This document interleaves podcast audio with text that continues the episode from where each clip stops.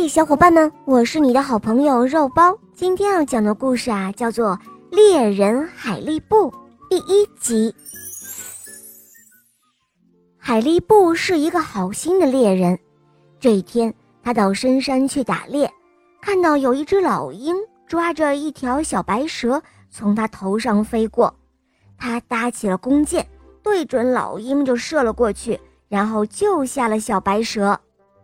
海力布做了好事，正要离去，那小白蛇竟然开口说话了：“谢谢您，您是我的救命恩人，我要报答您。我是龙王的女儿，我的父亲的宝库里有许多珍宝，您要什么都可以。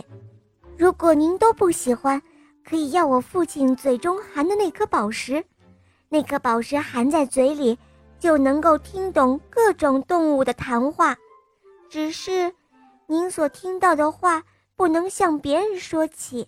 如果你向别人说了，那么你就会变成一个石头。其实海力布倒是不在乎什么珍宝，但是能够听懂动物们的谈话，这对猎人来说实在是太有用了，所以。他就想要龙王的那颗宝石，从此呢，他就能够听懂鸟雀和野兽的语言了。隔着大山，有什么动物，他都能够知道。日子就这样平静的一天天过去了。